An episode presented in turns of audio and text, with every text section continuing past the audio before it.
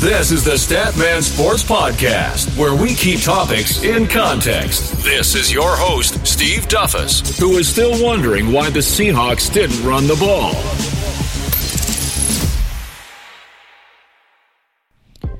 It's a beautiful day to talk sports, baby. Welcome to episode number 11 of the Statman Sports Podcast. This is your host, Steve Duffus. Man, since the last episode, a lot has gone on in the sports world, especially this past weekend. Jimmy Butler officially traded to the Philadelphia 76ers, and that's something we're going to talk about this episode. Tyson Chandler, he was picked up by the Lakers, which is a great pickup for the Lakers because uh, we all know they've been struggling on defense, and Ty- Tyson Chandler brings an immense immense, immense trait to that team, which will help them in the long run. Also, in the world of soccer, football, Lionel Messi returned to Barcelona, even though they lost over the weekend to Real Betis. He looked really well, and that should give Barcelona a spark. Man, guys, a lot, a lot has happened. A lot of things we want to talk about today. Like I mentioned, we're going to talk about Jimmy Butler.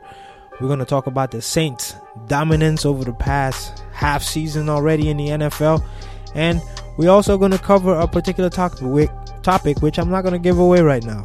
You're going to wait for that, listen to the episode, and we're going to discuss that. And that's something I think you guys will enjoy a lot.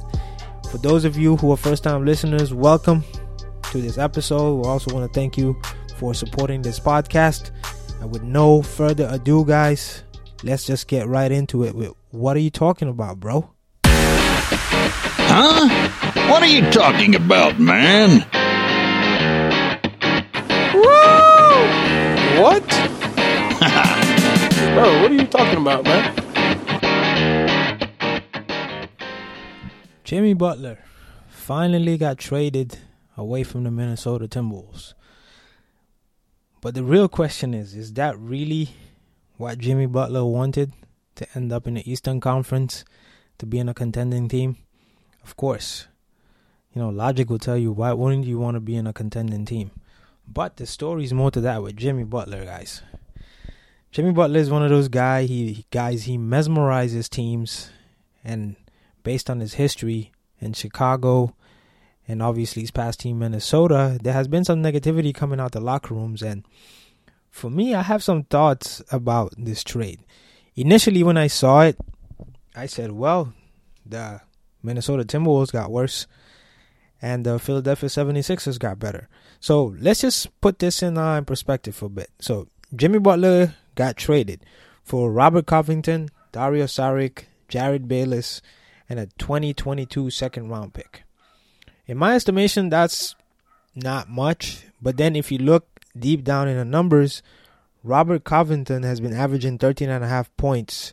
Well, rather 12.9 points a game in his five seasons in Philly and Dario Saric is the one who's been averaging 13.5 points for the Sixers in the past three seasons. Now, if you bundle that together, you say that's 14 13. That's 27 points between two players for Jimmy Butler and obviously Jerryd Bayless. And you don't know what the 2022 second round pick is going to be. So, if you put that in perspective, it looks like a great deal. Jimmy Butler, he himself, he is averaging this season alone this season alone, Jimmy Butler is averaging 21.3, 5 rebounds, and 4 assists. He's shooting about 47% and 37 from 3. So that's pretty good. Even though all the turmoil has been going on in Minnesota, he's been playing really well.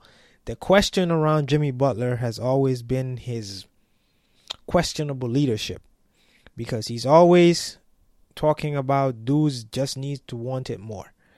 Of course, those of us who have played basketball and I've played basketball, I would say my entire life, you tend to get a little bit disheartened and agitated when when you're giving your all and guys are not giving it. But there's another way of showing people or teaching them how to just perform better instead of just calling them out every second. And that was Jimmy Butler's problem. Now, at the beginning of the segment, the question was, is this really what Jimmy Butler wanted? You know, reading through reports, some executive was saying that Jimmy Butler really got what he wanted because he wanted to get traded to a team that will be contending. Obviously, that's one. Two, he's playing now in the Eastern Conference, which is for the past couple years the weaker conference in the NBA. So most likely the 76ers would be at minimum in the top 4 in the Eastern Conference. So he'll be playing in the playoffs. And he'll be playing alongside two All-Stars and Ben Simmons and Joel Embiid. Now, the Sixers made the playoffs and they made it pretty far in the playoffs last year without Jimmy Butler. So, in my estimation, Jimmy Butler is on the leash. To me, this trade is more like, all right, Jimmy, you came over here, you want this big contract that you've been asking for, even though you've been having these knee surgeries over the years. But in reality, if we look at it this way, the Sixers already have two of the two of the top 15 guys in the league. And now they added Jimmy Butler, who is in the top 20 in the league. And in comparison to Golden State, who have, you know, Steph Curry, Kevin Durant, Klay Thompson, who are arguably the best at their positions, the Sixers now are a real contender, assuming Jimmy Butler plays along the rules. And that's the thing. Like I said, on other teams, Jimmy didn't really play along that well. He always wanted to be that guy to speak his mind, to say how things are, but he didn't really necessarily like take it a step back. And on Philly, he will get the blame. Just like we hear in Carmelo Anthony right now in Houston, he's becoming the scapegoat. We know we know for sure that Carmelo is not really the problem in Houston. They have other problems, but when teams try to find a issue and try to point fingers when things are going wrong, they're going to find a guy that's easy to target. And now that Jimmy's on Philly, he's going to be the guy that the fingers will be pointed at when things don't go right. Because, like I said, the Sixers have won 47 games over the past year. So they they were doing okay. So this is what's going to need to happen. If Philly make it to the playoffs, Jimmy Butler is going to be required to be that guy from night to night. I'm not saying he can't be that. He has done that for Minnesota from time to time. And the difference between Minnesota and the Philadelphia 76ers, in Minnesota, Tom Thibodeau didn't use Karl-Anthony Towns as much. They didn't run the offense through him, and that's baffling. In Philly, they run the offense through Ben Simmons and mainly through Joel Embiid. And you can tell. Look at Joel Embiid's numbers over the past like what five, six games. Joel's been averaging 13, uh, 30 points. Sorry, thirty points and almost fifteen rebounds a game. The man is ridiculous. So Jimmy needs to come in and be for a little bit the third guy. And that is what it's going to take. And based on everything I've told you guys, based on his character, the type of leadership he has shown on, on previous teams, is he really going to take a step back and be the guy that Philadelphia needs him to be at this moment. It's going to be interesting to see, but I'm very intrigued, right? To to see what Jimmy Butler is going to be able to do. Jimmy is a pretty good player, and he's going to help them, especially in a half court, because as of today of this recording, November 12th, 2018, the Philadelphia 76ers are ranked 21st in points per possession.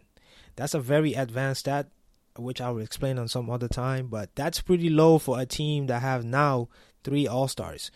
Jimmy Butler is going to help them immensely to perform better in the half court because when it comes to playoff time, that's all it's going to be. You won't be able to run up and down the court like they do now in the regular season. And they're going to need Jimmy Butler to put some buckets in. And so far, Markelle Fultz was supposed to be the third guy for the Sixers, but he's not really doing anything for them that you would say that teams would be scared of. Now you have a legitimate threat in Jimmy where you can give him the ball when things don't go right and he can get you a bucket. And you was able to tell that in his last game when they played the Los Angeles Lakers when Jimmy was still on Minnesota. Uh, he was getting buckets after buckets. His range was there. His mid range was there. You know, he had his free throws, three pointers, everything. Everything was on point. But, but in Philadelphia, things are different you're to be required to move a lot. You're to be required to defend. And Jimmy is, in my estimation, along with Kawhi Leonard, the two best one-two players in the league. He can play very well offensively and he can defend very well. To me, Jimmy Butler is like a top five defender. So Philly is getting a good bargain here. And all Jimmy Butler needs to do is be on his best behavior. I'm excited to see what the Sixers are going to be now. Uh, Jimmy is going to be playing on Tuesday. He's going to make his debut for the Sixers. So you guys need to look out for that. But I'm excited for this trade and I want to see what the Sixers are going to do. And I just want to segue into Tyson Chandler, the other the other pickup the Lakers made. The Lakers have been abysmal. You would say ranked I think 27, 28 in the league in defensive rating. The Lakers are awful. And I was watching on uh, uh, a podcast this week uh, when Earl Watson was on it. Uh, shout shout out to Joy Taylor. That's Earl. That's uh that's Earl Watson's girlfriend. I'm on the podcast. Maybe I'm crazy. And Earl mentioned something that's quite interesting, looking from the outside in. When you watch the Lakers play, there's one thing that's very, very visible that everybody wants to play offense on the Lakers and nobody wants to defend. There's been multiple times during the season that it frustrates me where LeBron James, you can literally see he's taking plays off. And as a leader of the Lakers, with all these young guys, LeBron, you ought to take the ship, man. You ought to tell these guys, man, you need to put your foot down, but you got to leave an example on defense, man. You can't be taking plays off and then demand from these players they're optimal. And that's my issue right now with the Lakers. They're scoring in bunches. They're averaging about 110 points a game, but they're giving up like 113. But since they picked up Tyson Chandler and he played two games, the Lakers have been the best defensive rated team in the NBA when Tyson Chandler's on the floor. Again, it's only two games, it's only a sample size. But just like we talked before, with the Sixers getting, Jimmy Butler, they instantly become better defensively, which is something that they need because they also have been struggling on defense. And with the Lakers, it's going to help them a lot. Like I said on my last podcast, to me, coaches don't need to tell you to defend. This is something as a basketball player you need to have it within you. It's it, it needs to be something basic. I mean, we're here to score buckets. If I stop the other team from scoring, we're going to win. So why is it so difficult for some teams to do this? And that's why it's frustrating to watch the Lakers come up short time and time again because they're not defending, and especially at end of games. And it's also not helping that they're not hitting free throws. But picking up Tyson Chandler and adding him to the lineup, you see how the rotation is different. Luke Walton can run different lineups. It gives him options. But most importantly, with Tyson Chandler on the floor, guys can feel more at ease. When a man blow by them, they know they have someone in the back who can cover them. And Tyson Chandler, when he was in his prime, when he was with the Dallas Mavericks and they won that championship in 2011, 2012 versus the Miami Heat. He was a very integral part of stopping that Miami team from getting to the basket. And that's what the Lakers are going to need now. Wait. Well, Tyson is older now. I mean, he's 35 years old now. And um, he's not as fast as he used to be. He's not as athletic as he used to be. But he's a good old veteran that the Lakers need. And I hope that this trade is going to propel them to become one of the best defensive teams in the league, and uh, we'll see what they're going to do. That don't make any sense. I'm a little confused. Fly, Eagles, fly. Not so much lately with that four and five record. well, I, I just talked about in the NBA about the Sixers and the Lakers how they don't play any defense, man. And we want to transition to the Philadelphia Eagles. Disclaimer: They're not my team. I don't root for them at all. I don't have no interest with them. But it's kind of confusing to me, right? How you just beat one of the best teams the NFL has ever seen in the Super Bowl last year in the New England Patriots, and you come out this year, Philadelphia Eagles, and you have a showing of four and five. I know why because your head coach is talking about, oh, you guys want to have fun. So over the weekend, the Philadelphia Eagles lost to a team that's, first of all, they're not even going to make the playoffs in the Dallas Cowboys, in my estimation. And yes, I know it's a divisional game. People always get hyped up for these games. But Philadelphia has the better roster. They have the better quarterback. The be- they have the better offensive line. They have the better defense overall. And they just couldn't win, and they were playing at home. So I don't understand how they lost this game. I mean, Dak Prescott, for the first time in a long time, passed for over 200 yards. He had 270 yards, two total touchdowns. Zeke had a total of 187 yards and two touchdowns. Carson Wentz had 360 yards and two touchdowns and a, and a mind-boggling interception. I don't understand how he, he didn't see that linebacker in the first quarter, like running across the field. But you know that's that's a different story. You know my confusion here is right. Why is it that teams think that after you win one championship, that's it? We should all go out and have fun. We should all go sign contracts. We should all go out and you know get these endorsements and commercials and not work hard. And that's the problem right there with the Philadelphia Eagles. They don't work hard. This year they don't work hard. And it all begins with the head coach. Because the the head coach just had one of the most stupidest, dumbest comments I've heard in a long time. Yes, you won the Super Bowl. You beat Bill Belichick and Tom Brady. But why is it now that it seems that you guys are not working hard? And that's why I can't take the Philadelphia Eagles so serious. New England, they're boring. You don't hear about them a lot but they won five Super Bowls. Why did they why did they win five Super Bowls? They won five Super Bowls because they do something that a lot of teams don't do. They act like they have never been there before, even though they've been there before. And when you act that way, you tend to work harder because you act as if you've never got that before. You never got that feeling. Tom Brady won five Super Bowls. The New England Patriots have been to the playoffs how many times? We can't even count it. They are the standard in the NFL right now. And the main reason why, like I've said so many times already, they work hard. They look at the Chiefs, look at the Chargers, look at the Steelers. For instance, the Chiefs. The Chiefs don't have a great defense. The Chargers don't have a eh, defense, but they work hard. Philadelphia's defense should be top rank five in the NFL right now. They should have like a top five ranked defense right now, and they're not. Because as the saying says, hard work always trump talent. You can have all the talent in the world, but if you don't work hard, you're not going to make it anywhere. And that's what's so confusing to me about the Philadelphia Eagles right now. They should be running through people. When Carson Wentz got hurt last season, they took their backup Nick Foles and they ran through everybody. Like I said, they won the Super Bowl. And now they're just struggling. Most people would say, well, it's a Super Bowl hangover. New England never had a Super Bowl hangover. Matter of fact, they won back to back Super Bowls a long time ago. Well, I believe 2001, 2002. They won. They beat. I think they beat uh, the Rams, and then they came back and beat uh, the Eagles the next year. Or the Panthers or the or the Eagles. I can't remember which one it was, but either which way, they won back to back Super Bowls. That is that's not a coincidence. That just don't happen because of luck or because you have talent. That happens because you work hard. And the Philadelphia Eagles, if they want to make it anywhere, if they want to make a decent season out of this season, because so far they're not in position to do anything and go anywhere, and especially in the city of Philadelphia where the fans demand perfection, this is this is a disappointment.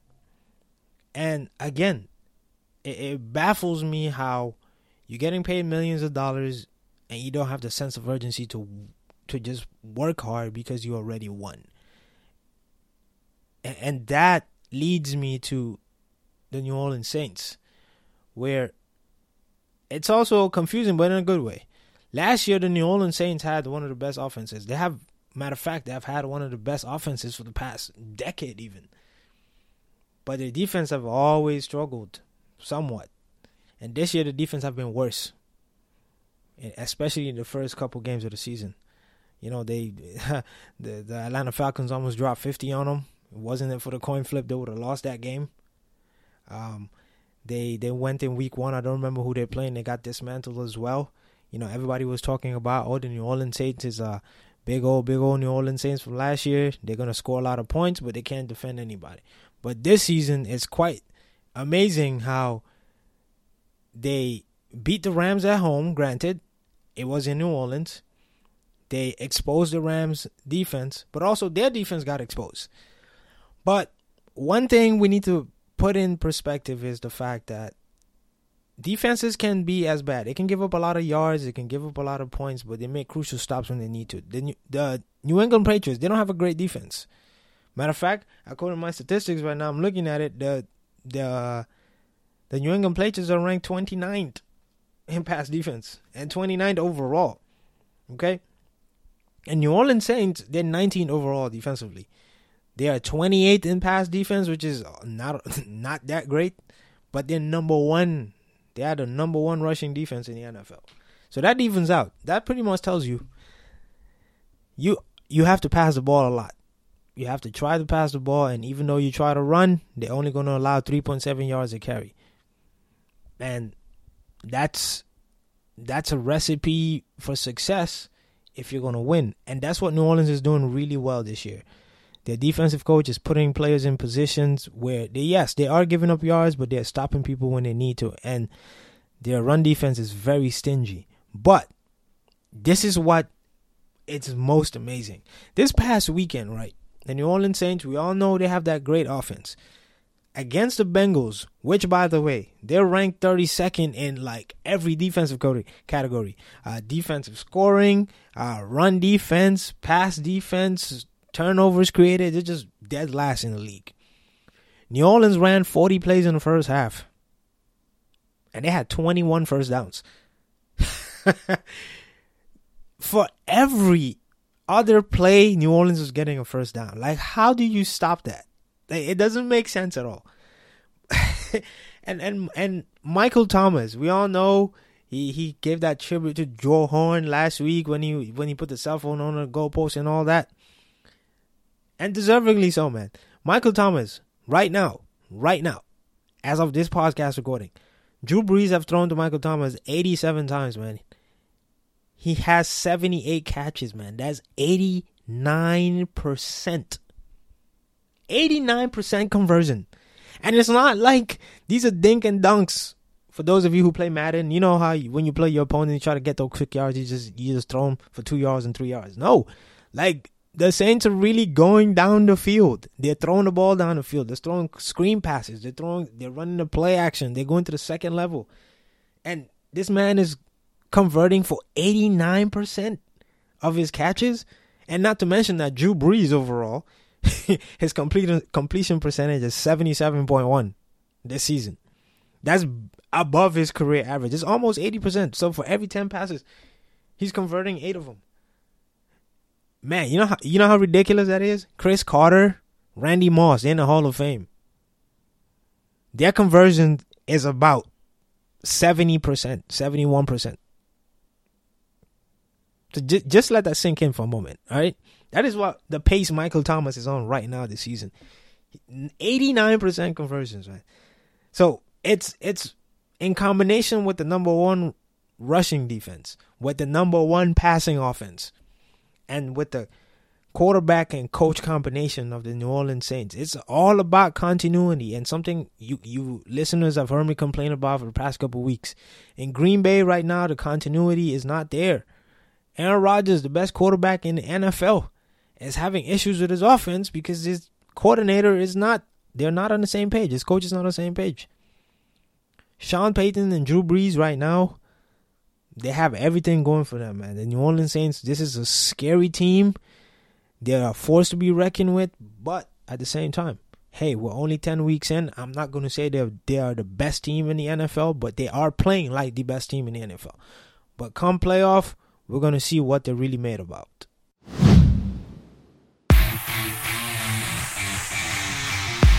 Here's by the numbers. This is your stats of the day. Ah, welcome to the stat of the day. And this week the number is 20, the number 20. And you might wonder how I came up with that number. Well, this past weekend, the uh, Detroit Pistons played the Charlotte Hornets, and Andre Drummond had another 20 rebound game. So it made me want to go all the way back and revisit in history back in the 1960s. But then I also want to fast forward to you guys from the day I was born because I did one of these in, in the previous episodes with uh, with how many teams won 100 plus games from, when I was born, which is 1985. But I want to start from 1984. But before we do that, let's go back to the 1960s. You guys remember a guy called Wilt Chamberlain? who is in my estimation one of the top two greatest rebounders of all time, him and Bill Russell. But there's this other guy, which I'm going to mention his name pretty soon, that had a pretty remarkable seven year stretch and having 20 rebound games. All right. And his name is Dennis Rodman. Wilt Chamberlain for his career, for his entire career, averaged 22.9 rebounds a game. So you know he was just grabbing 20 rebounds a game, just period. But over this seven year stretch, I don't think there has ever been one of the greatest rebounding performances ever. Since 1984, Dennis Rodman has had 159 20 rebound games. And you know who's in second place? Dwight Howard with 77. And at number three, that's Charles Barkley with 55. If you combine Dwight and Charles Barkley together, it's just 132 games. that's that's what uh, 27 more 20 rebound games than anyone else. This guy Dennis Rodman put up. If you if you even extend that to 25 plus rebound games, Dennis Rodman has 33. No other player since 1984 has more than seven. Right? In fact, if you add up the number two guy and the number three guy, which is Dwight Howard, Charles Barkley, number four, the number five, and the number six guy, they still have less 25 plus rebound games than Dennis Rodman. you know how ridiculous that is? Dennis Rodman also got all 33 of those, like I said, in a seven year stretch. By far, by far, to me, the seven years, the greatest rebounding stretch of all time. Matter of fact, at the beginning of this segment, I said that Wilt Chamberlain and Bill Russell might be the greatest rebounders ever. But if you really think about it, Dennis Rodman just might be in that conversation as the greatest rebounder. Dennis Rodman's only six seven. Six seven guys now are playing guards and point guards. They're playing shooting guard and point guard. Dennis Rodman was pulling down 20 rebounds like it was nothing at six seven back in his day in the 1990s and the mid 80s. So just think about that. Look how ridiculous that is, man. So just imagine Dennis played back in the 60s. He probably averaged like 60 rebounds a game. I mean, not that much, but you get my vibe. My goodness. Dennis Rodman, man. Kudos to you. That was your stat of the day, guys.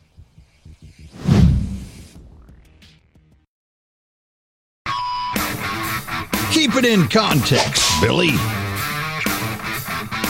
Tell the whole story. When things are going great, everybody can be a leader and a front runner. But when things are going wrong, who shows up then? And that's a question we need to ask ourselves in sports, and especially this fall season, this NBA season and NFL season. We've seen some things that I want to, you know, put a bow on that I already talked about. In the beginning of this episode, I talked about Jimmy Butler and his leadership abilities being questioned in Chicago and Minnesota. And then in previous episodes, I talked about Le'Veon Bell and his contract. When things are going great for the Pittsburgh Steelers, not nothing was talked about money. Jimmy Butler always wanted money, but it was never a talk of the media when everything was going well in Minnesota. But let's but let's backtrack to Le'Veon Bell. Le'Veon Bell, everyone knows he's holding out. He don't want to show up to the Steelers because what? He felt disrespected. If you guys didn't know, in the NFL, you can franchise tag a player when you're still negotiating a contract, pretty much. If you don't want to, if you feel like, if the team feels like they don't, they don't want to pay the player or they want to negotiate with the player with a particular contract they're asking for, they just hit him with the franchise tag. And Le'Veon been franchise tagged twice, and he feels disrespected, so he's not showing up to camp. He's telling me he doesn't care about his money because it's all about the principle by not showing up. That's how I see it. But it makes me question Sure. Everyone respects his money. Everybody cares about their pocketbook. I get it. But in that Steelers locker room, who's leading it? Everyone says it's the coach, Mike Tomlin. But that locker room has been in shambles for years, man. With the Big Bang incident, with the Big Ben incident, rather not Big Bang Theory, but Big Ben. Ben Roethlisberger and his issues, the offensive line current issues with Le'Veon Bell, him not showing out to camp, him not telling them whether they're going to show up or not. So who's leading? Who's leading this pack? Who's really leading this team? And then we go to the NBA. You look at Jimmy Butler. He's always been questioned. His leadership has always been questioned. In the Chicago Bulls, it was questioned. In the Minnesota Timberwolves, now has been questioned. It almost became a wreckage for that entire team. Jimmy was questioning whether players was working hard or not. Look, I'm not saying you can't question players and question their their their work ethic. I'm not saying you can't do that. But when everything was going right, we didn't hear Jimmy say anything. Maybe he was, but in the media we weren't talking about it. So what's the deal now? Who's leading the Minnesota Timberwolves? They say it should be Tom Thibodeau. Tom Thibodeau has experience. But what's the issue in Minnesota? Who's really leading the team? Again, when the Timberwolves were making the playoffs, when they were performing really well, when KAT was drafted, they had high hopes, things were going okay. We won't hear no problems. Again, everyone can be a leader when everything's going great. Everyone can be a front runner. But when things go bad, who's there to show up? And it leads me to say, this is why the New England Patriots are the best sports organization ever. Yeah, just like any other franchise, they struggled. But when they got it together, when things were not good, when things were going well, one thing was consistent. One thing was really consistent leadership. It starts from the top of the organizations all the way down to the water boy. Everybody is in the same page in New England. Not everybody's in the same page in Minnesota. When Kevin Garnett was there in Minnesota, things were going well. When Shaq and Kobe were there, there was a little turmoil. Things didn't go right from the beginning, but they stuck to it. They won championships. LeBron James, at the beginning of his career, his leadership was questioned. He was a great teammate, but but when things weren't going right, what was questioned about him? His leadership. Look at him now. LeBron admitted himself. He almost blew up because the the Lakers started this season awfully. They didn't defend well. They're still not defending that well, and LeBron almost didn't have any patience for this. I get it. He's at the end of his career. He's yes, he's still in his prime, but still at the end of his career. He's 33 going on 34. This is not to last much longer. So I'm gonna you're to lose your patience. Why do you think he left Cleveland the first time and went to Miami? Things weren't going that well, and his leadership was questioned, man. And to me, we ought to keep this in perspective. We look across all sports and especially now, you have to really start thinking about. I know a lot of us look for inspiration in, into our favorite players, our favorite teams. But if you want some real guidance, look at the teams that you don't necessarily pay attention to and look at the ones that are consistently successful. The one thing that is consistent and the one thing that I like to say that they keep in context, they just don't worry about, hey, let's see what we do when we're winning.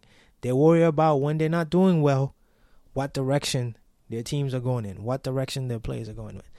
And in your life, that's what you need to do as well. Who are you when things are not going your way? Ah, guys, that was amazing, man. I hope I hope you guys uh, learned something from that keeping in context segment, man. That's something I've been pondering all week and something I had to share. Hey, that's why that podcast exists. For me to just share my thoughts and ideas, and I appreciate you guys listening to those thoughts and ideas and leaving your feedback. But for now, guys, you know, episode 11 is in the books. I also want to give you guys a heads up. Um, next year, the beginning of next year, we're gonna start having our Q and A's at the beginning and the end of the month. I'll let you guys know um, on Instagram and Facebook, so just look out for that. Uh, also, we're gonna have some interesting guests, some other uh, ESPN uh, figures. We're also going to have some athletes on there. But also, again, look on our Instagram page, on my Twitter page, if you haven't followed already, on Duffy's Boy on Twitter, and Statman Sports Podcast on Facebook and Instagram. Follow all those pages and you'll get all the information needed. Also, guys, before I let you go, remember our store is online store.statmanpodcast.com. A lot of you have bought some t shirts, so I appreciate that support. For all the old listeners and the new listeners, thank you for being here. And I'll see you next week. But for now, Statman signing out. Thanks for listening to the Statman Sports Podcast. See you next time.